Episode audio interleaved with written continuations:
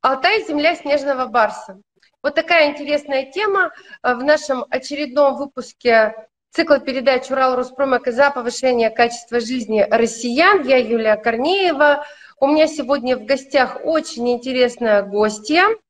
Алиса Куприна, генеральный директор ОНО «Центр по изучению, сохранению популяции снежного барса». Алиса, здравствуйте. Здравствуйте. Вот я буквально несколько недель назад была у вас на Алтае, в республике Алтай, и там проходил большой форум э, «Нить природы». Э, мы разговаривали с вашими коллегами, я хорошо знаю, и мы давно общаемся э, с Грудининым Михаилом Юрьевичем. Я знаю, что ваше «Оно» вышло фактически как отдельное направление из э, оно центр э, по развитию, по стратегическому развитию Республики Алтай, так? Все верно. Три года назад было зарегистрировано ОНО Центр развития Республики Алтай. В регион приехал Михаил Юрьевич Грудинин. И направление сохранения краснокнижных угу. животных, в частности, снежного барса, вышло в самостоятельный угу. такой вот организм. Здорово. Вообще, на самом деле, э, наша платформа, экспертная платформа Урал Роспромека, в том числе, конечно, занимается и вопросами биоразнообразия. И, э, допустим, Несколько лет назад мы прямо очень много проводили различных мероприятий, но повестка слегка изменилась в связи с разными обстоятельствами. Но сейчас обратно мы возвращаемся, мне кажется, все в то русло, откуда ушли. Э, нужно, конечно же, безусловно, сохранять природу.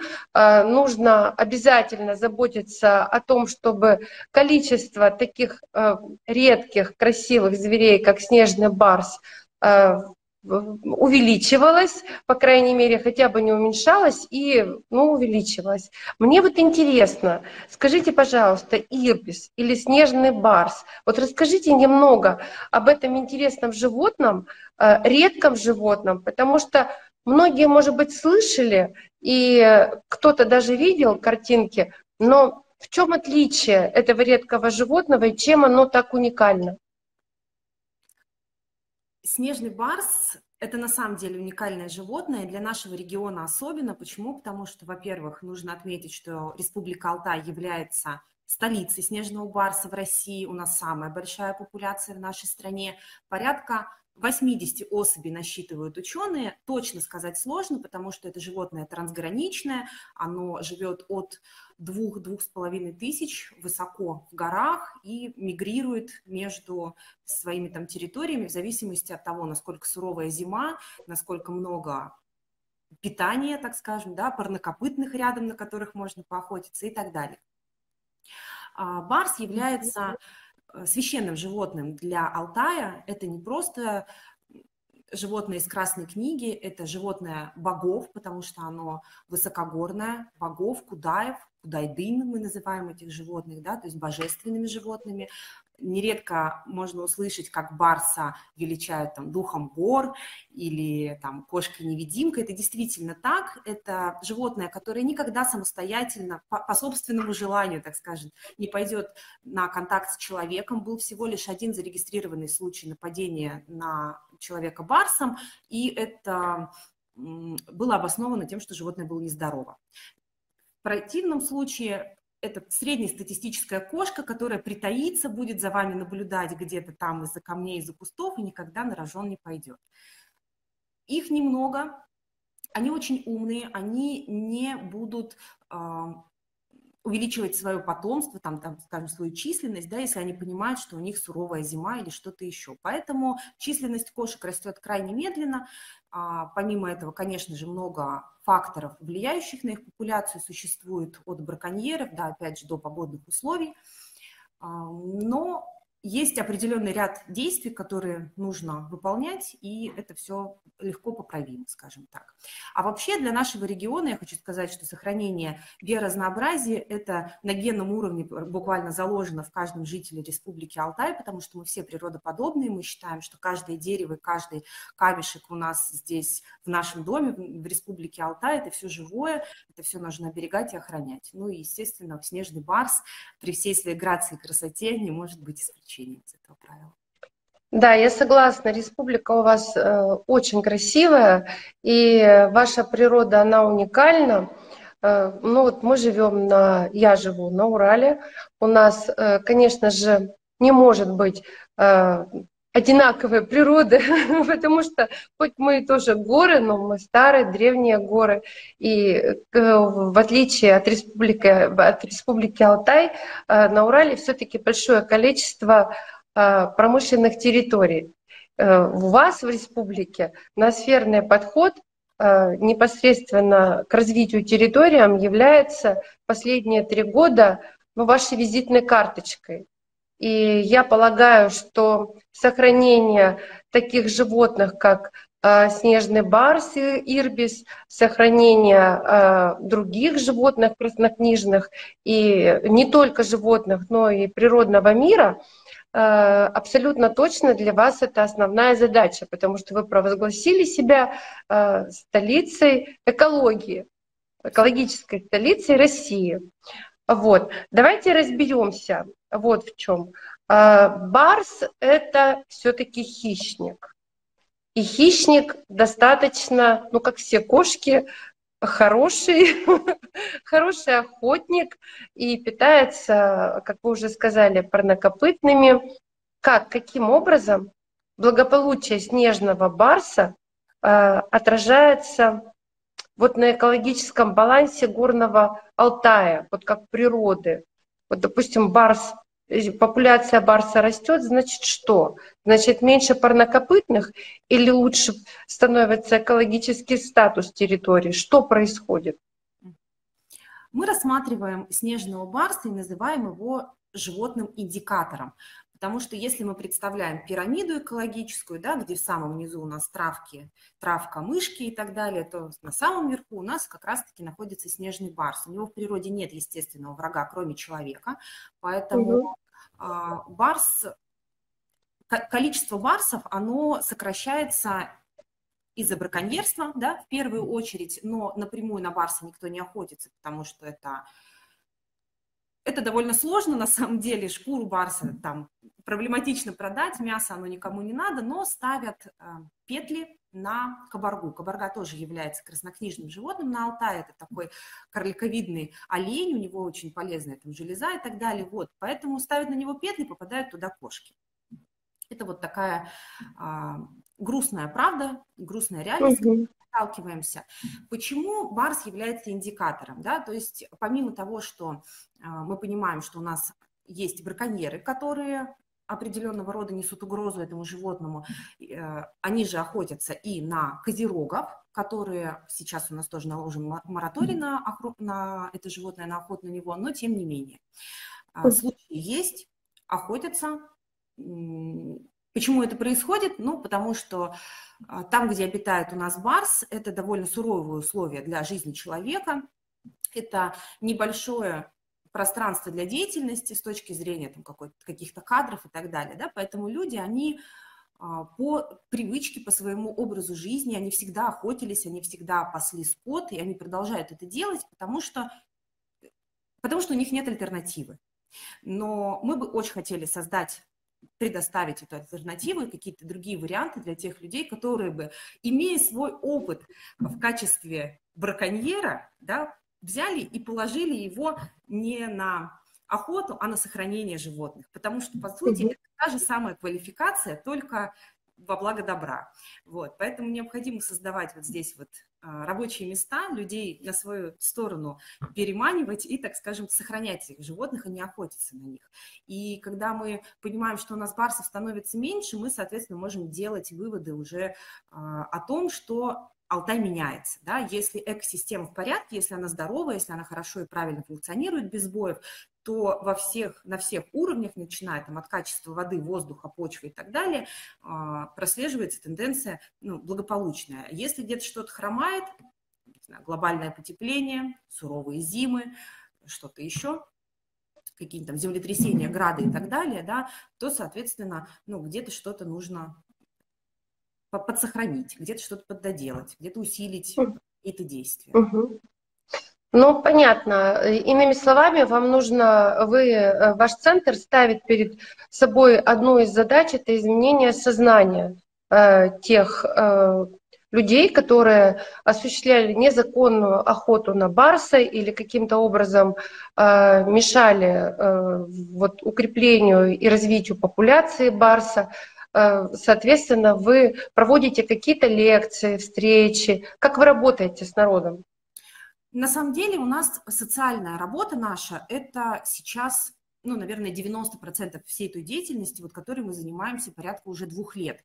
Начиная угу. от каких-то а, печатных изданий, да, с мифопоэзией, например, о «Снежном барсе», где мы детям доступно говорим о том, что у нас есть вот такое вот богатство, его надо хранить, оберегать, любить и ценить и так далее, угу. заканчивая а, какими-то э, фестивалями, условно. Вот мы каждый май, каждую последнюю субботу мая проводим фестиваль, костюмированное шествие по примеру наших дорогих друзей, Ануамурский тигр, у которых просто супер кейс по спасению диких кошек, и мы готовы у них брать и учиться, и, в общем-то, действовать по их схеме. Поэтому популяризация и вот освещение важности темы экологии это как раз то, чем вот мы напрямую занимаемся уже вот два года. Но хотелось бы перейти от каких-то праздников каким-то более, наверное, серьезным делам. То есть у нас наш, наши функции будут немного иными. Ну, я так понимаю, что э, вот вспоминая, о чем мы говорили, и спикеры э, выступали на вашем недавно прошедшем форуме, я много слышала о том ноосферном подходе, который на сегодняшний день продвигается в Республике Алтай. И Грудинин выступал, Михаил Грудинин, э, и говорил о том, что снежного барса нужно включать как одну из составляющих ноосферного подхода э, для развития территории Республики Алтай. И другие э, спикеры об этом говорили. Я так понимаю, что у вас существует определенная программа в республике, да? По э, вот, сохранению Барса, по продвижению, по реальным работам, по каким-то, может, научным работам, в том числе, не только популяризации работы с населением, а вот ну, наука, она тоже, наверное, здесь задействована. Там, э, может быть, э, какие-то другие природоохранные организации. На самом деле, вот наш функционал то, что мы хотим реализовывать, да, то, что мы хотим делать, это своего рода такое связующее звено, вот наша организация, она будет таким связующим звеном для всех uh-huh. заинтересованных сторон, вот начиная от uh-huh. надзора, заканчивая сотрудниками заповедников. То есть нам бы хотелось привлекать инвестиции, а, работать с теми людьми, которые неравнодушны к Алтаю, да, и uh-huh. вовлекать их в нашу деятельность в качестве и волонтеров, и партнеров, и, не знаю, кого угодно, экспертных каких каких-то э, советчиков и так далее, да, и помогать всем тем, кто в этом нуждается. Начиная от покупки техники, там, фотоловушек, э, экипировки для егерских групп, заканчивая научными трудами, вы совершенно правы. Нам бы очень хотелось в этом году начать работу над, над хорошим таким научным проектом, над хорошим научным трудом. И даже есть человек, который, как мне кажется, идеально справится с этой задачей. Я не могу о нем не сказать. Сергей Спицын просто потрясающий. Это человек-легенда, который э, всю свою жизнь посвятил изучению снежных барсов. Он до сих пор работает в заповеднике. Он сопровождает группы э, в самые сложные, непроходимые просто вот э, наши перевалы, там, где барсы существуют. И вот сейчас он как раз находится мне кажется, на том этапе своей, своего жизненного пути, да, когда вот можно взять и оставить после себя очень хорошую такую качественную работу научную. И я думаю, что угу. в следующем году мы ее уже покажем. Здорово. Э, вот смотрите, вы эм, затронули вопрос по поводу использования оборудования. Ну, фотоловушки – это как раз и фотооборудование и есть. И вот у меня следующий вопрос. Фотоловушки для самой красивой кошки горного Алтая. Какой научный потенциал, функционал вот этого оборудования и для чего они используются. Ну не только же фотки делать красивые, которые у вас э, просто потрясающие вы высылали. И одну из фотографий мы э, поставили на обложку передачи, которую мы сейчас с вами записываем. Для чего нужны фотоловушки Э, какие данные вы снимаете с этих фотоловушек и как они обрабатываются ну, научными э, какими-то организациями, которые занимаются изучением барса снежного. Смотрите, фотоловушки, э, без фотоловушек невозможно определить количество барсов. А, для примера расскажу. Вот а, амурский тигр, они могут считать своих тигров по следам. У них достаточно много снега в среде их обитания, и поэтому по следу можно вычислить, какой тигр куда пошел и в каком количестве. В нашем случае, например, Кошагачский район, там выметается практически все, и идти по следу Барса проблематично. Поэтому а, ну, два года, два раза в год, получается, да, два раза в год устанавливаются фотоловушки. Расскажу на примере добровольческой организации по следам снежного барса. Это такая экспедиция. Вот они в мае месяце, ребята собираются, покупают фотоловушки, идут на хребет Чихачева, это не особо охраняемая территория, поэтому сотрудники заповедников ее не исследуют, у них нет на это ресурсов. Туда идут добровольцы, они ставят фотоловушки, возвращают через 4-5 месяцев, забирают оттуда материалы, меняют флеш-карты, если они не повреждены, эти фотоловушки, да, и уходят. И потом смотрят, вот, например, есть участок, а, там, территория какая-то, где обитала семья снежного барса, и они смотрят, вот в следующем году, а появились ли у них котята, а в полном ли составе там эта семья до сих пор живет. А может быть, этой зимой она вот здесь не была, ушла там в Китай позимовала, а вот на следующий год вернулась. То есть таким образом это наша, по сути, единственная возможность посмотреть, угу. кто, какие и где барсы обитают. Здорово. Алиса, а вот такой провокационный вопрос. А э, у вас дома животное есть? Кошка. У меня тоже две. Наверное, поэтому мы с вами встретились сегодня в эфире.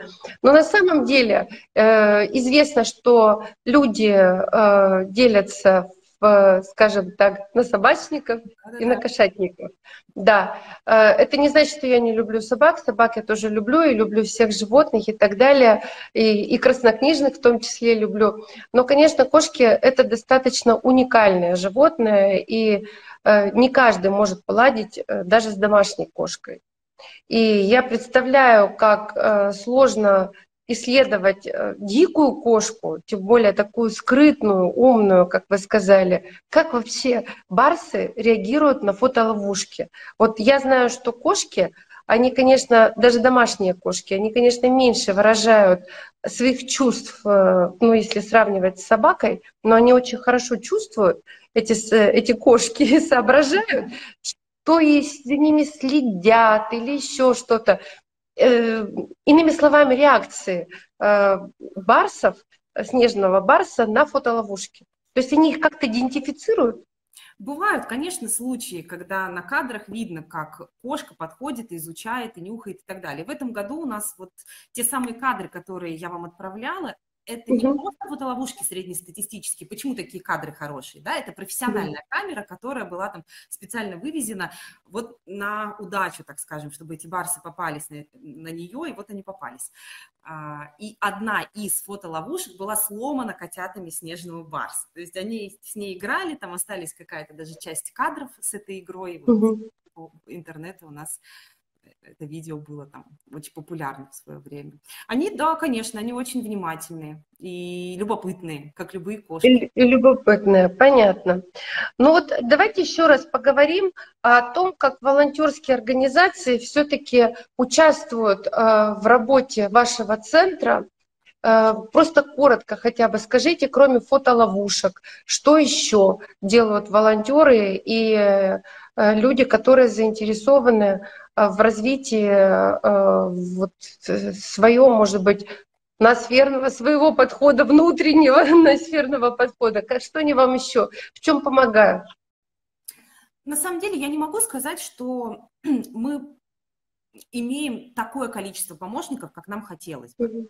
Но, несмотря на это, очень многие наши мероприятия, они реализуются вот как раз за счет неравнодушных людей. У нас нет никакого бюджетного финансирования, то есть все, что мы делаем, это делаем благодаря добрым людям, да, по-другому просто не скажешь. Если посмотреть на, я не знаю, баннер там или афишу моего фестиваля, ну вот сердце радуется, порядка там 30 вот этих вот логотипов, тех людей, которые кто-то чем-то где-то помог, и они, существует костяк, который переходит с нами вот с первого мероприятия, просто из месяца в месяц спрашивают, как у нас дела, чем нам помочь, грубо говоря. Но таких немного, я думаю, что это ситуация изменится, как только мы начнем а, от праздников переходить уже вот к более таким серьезным вещам, хотя я не считаю, что праздники это плохо, потому что то, что мы закладываем в наших детей вот сейчас как раз-таки, да, это очень-очень важно, это а, вернется к нам через 5-10 лет просто очень таким хорошим фидбэком, я считаю. Уже сейчас приятно, когда я прихожу в школу проводить класс, э, мастер-класс по краснокнижным животным, и мне дети рассказывают о том, какие краснокнижные животные есть у нас в регионе. А их всего 9, их не так сложно запомнить. И я считаю, что мы все, как жители Республики Алтай, просто обязаны как алфавит, знать то, что мы имеем и должны сохранять. Вот, поэтому привлечение партнеров – это такая история про Ну вот говорят, да, Алтай – место силы. Или про то, что на Алтае очень сильно вот эта вот карма работает и все остальное. Я в это тоже сильно верю, потому что когда я начинаю что-то делать, придумываю какое-то событие, какой-то праздник, мероприятие, они люди вот как-то само собой начинают меня находить. Я их нахожу, они меня находят, и поэтому не было ни разу такого, что я такая сижу перед мероприятием, анонсировала его, а у меня нет ничего. Вот ни разу такого не было. То есть я э, звоню Марии Ра и говорю, ребята, у меня фестиваль, дайте мне две тысячи мороженых для детей, вот не для себя прошу. И они привозят мне это мороженое, потому что они понимают прекрасно, эти чувства, они неподдельные, их вообще вот ни за какие деньги не купишь, вот этих счастливых детей. Здорово. Давайте все-таки, если можно, перечислим для э, наших слушателей, пользователей, э, зрителей вот этих девяти, э, девять краснокнижных животных Алтая, потому что смотрят нашу Э, передачу «Урал Роспромека» за повышение качества жизни россиян не только э, по всей России, но и за пределами России. Э, это и страны СНГ, и дальнего зарубежья в том числе. Я уверена, что эта информация будет интересна. Хорошо, давайте. Снежный барс, мы его с вами уже знаем. Есть у нас такой потрясающий кот Манул, может быть, видели. Он тоже довольно популярен, размером с домашнюю кошку, с очень милым таким испуганным всегда выражением лица. Лесной кот.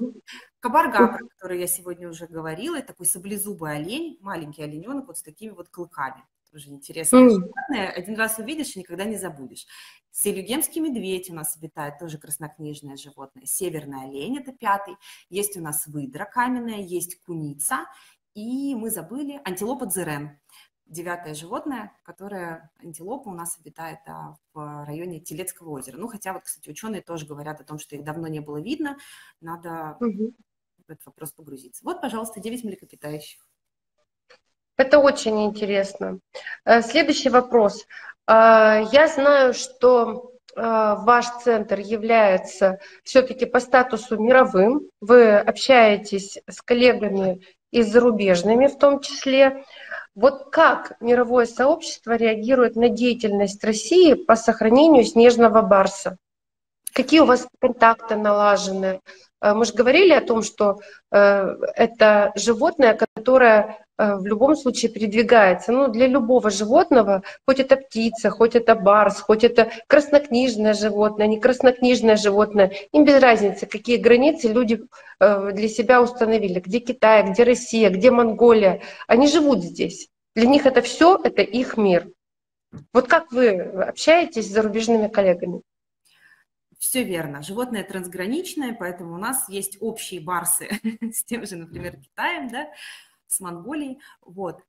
Мы сейчас, на самом деле, на плане вот этих международных переговоров на начальном пути. Я была там же на Алтайском экологическом форуме, про который вы говорили, да, и встречалась вот там как раз-таки с послом Монголии, который очень заинтересовался этим вопросом. И я думаю, что а, к концу этого года и вот на начало следующего мы как раз-таки начнем более уже вот тесно работать с международным сообществом. Но я понимаю, что эта тема сейчас супер популярна. Люди в экологию начали погружаться с еще большим желанием, вот когда это было, там, не знаю, мейнстримом условно 5 лет назад, да, когда на всем подряд писали там эко, или там, 10 лет назад. То есть это было неосознанно, это был просто ну, такой тренд, то сейчас люди уже понимают, что за словом экологичный, ну, должны следовать какие-то действия, какие-то там, не знаю, поступки, слова и так далее подкрепляться это чем-то должно. И это не может не радовать. То есть, когда ко мне подходят и говорят, а мы делаем вот это, вот это и вот это, не просто называем себя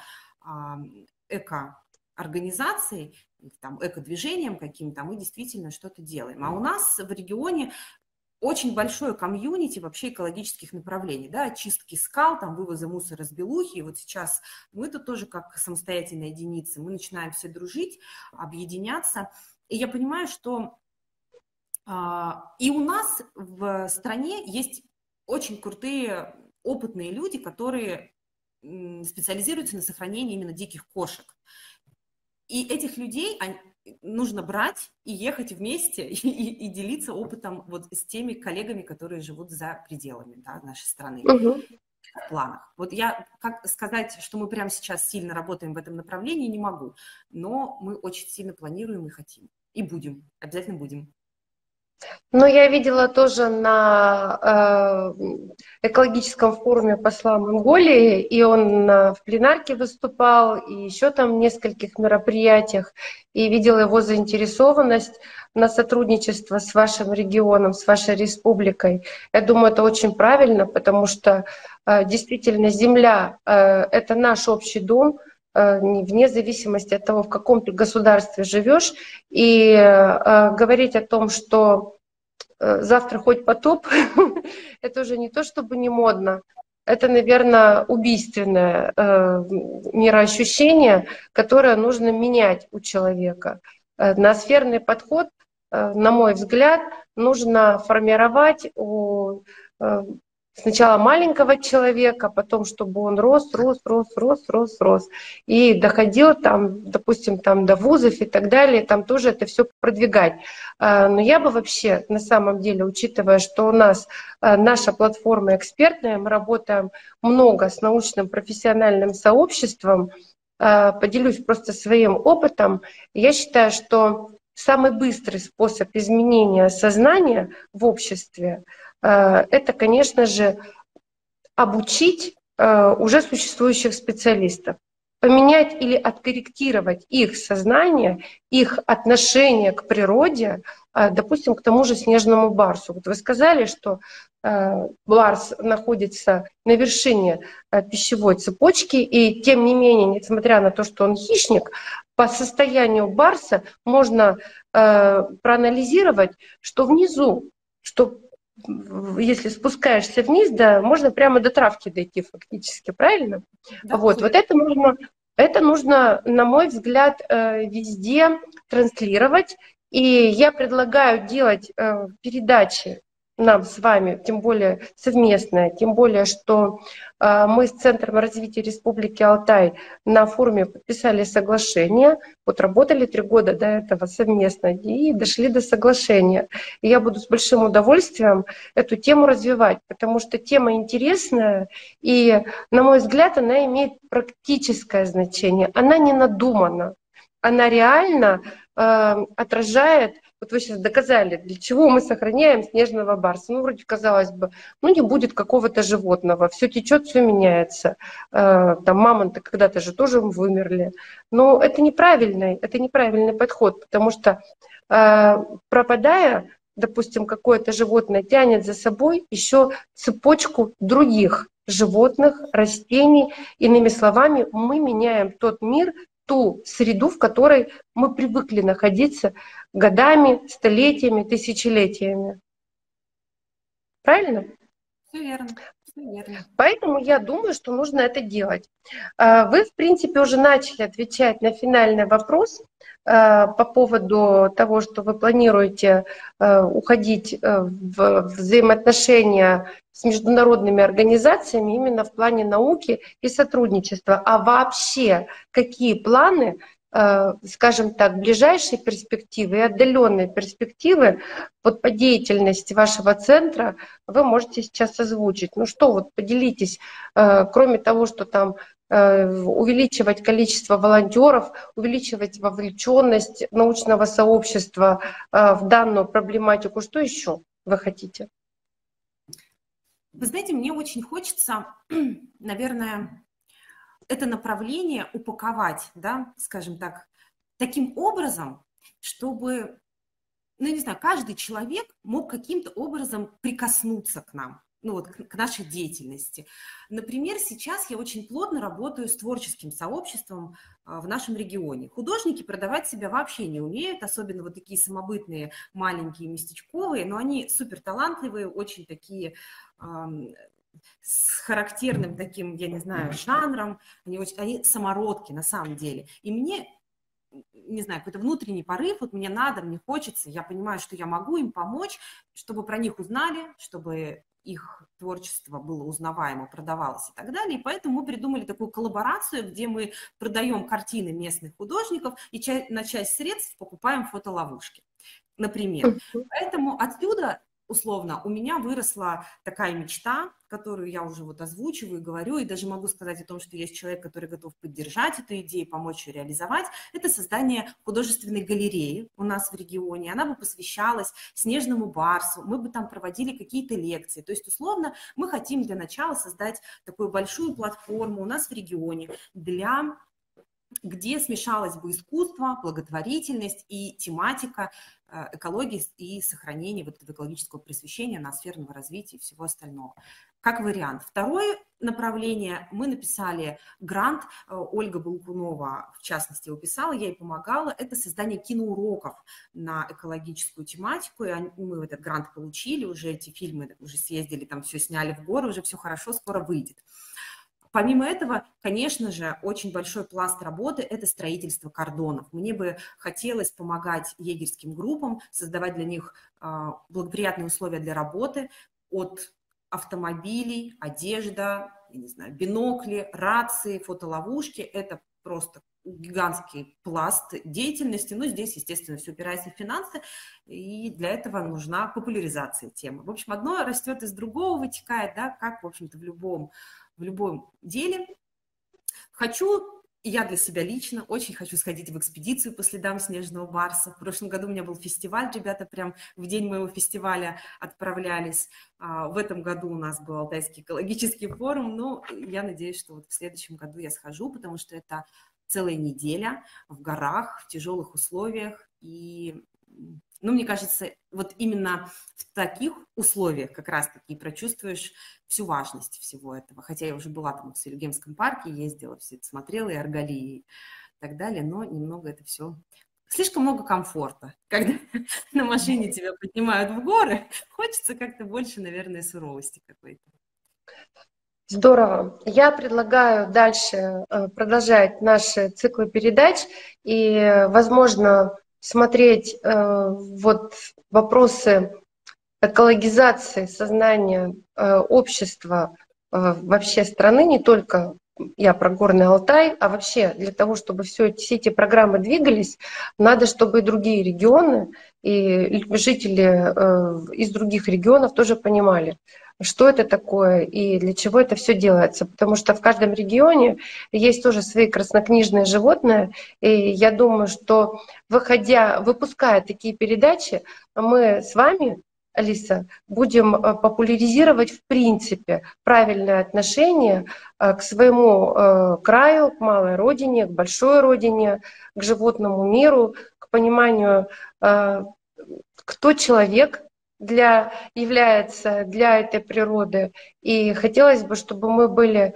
не самыми страшными врагами для снежного барса, а самыми лучшими друзьями для снежного барса. А еще я лично Э, это моя просьба. Если у вас есть какие-то интересные э, еще картинки э, с фотоловушек, может быть, имеет смысл поделиться и сделать там, допустим, следующую какую-то передачу с какой-нибудь конкретной тематикой, вот как раз про фотоловушки, потому что, на мой взгляд, это очень интересно для людей. Мало кто видел эти кадры. И, э, может быть, мы с вами там, подготовившись к этой передаче, именно технически собрав материал, можно сделать небольшой какой-то ролик и рассказать об этой деятельности. И, может быть, таким образом мы обратим внимание из других регионов э, вот непосредственно к вашей деятельности интерес проявится, и вы найдете новых партнеров. Как вам такой план? Прекрасно. Мы даже можем показать, как устанавливать эту ловушку, взять инспектора и прямо вот покрутить ее, повертеть и показать, как это все работает. Не ну, никаких проблем. Договорились. Тогда нужно будет просто нам с вами э, за пределами эфира проговорить, какие съемки можно использовать, их отсмотреть и, соответственно, уже смонтировать э, в новой передаче как отдельные такие кусочки, иллюстрирующие деятельность вот этих ваших волонтеров и, э, допустим, там того научного сообщества, которое занимается на сегодняшний день восстановлением популяции снежного барса. Договорились. Алиса, я вас благодарю за то, что э, вы вышли в эфир, откликнулись. Я надеюсь, что ваша шикарная картина на фоне, это картина снежного барса, к сожалению, не все видят, а я-то видела вживую. Это действительно очень интересное изображение, которое у вас используется потом и в логотипе, и везде, э, чтобы барс как можно чаще появлялся в жизни современного человека в виде картин, в виде статуэток, в виде игрушек, в виде фильмов, в виде каких-то передач научно-познавательных. Всем большой привет с Урала, всем большой привет с Алтая. И э, будем надеяться, что наш общий снежный барс, Ирбис, будет процветать, будет стоять во главе цепочки и улучшать природу Горного Алтая. Спасибо большое за приглашение. Очень рада была пообщаться и с удовольствием продолжу это общение. Любим Спасибо. Природу, бережем Алтай. Спасибо. Да, всем пока.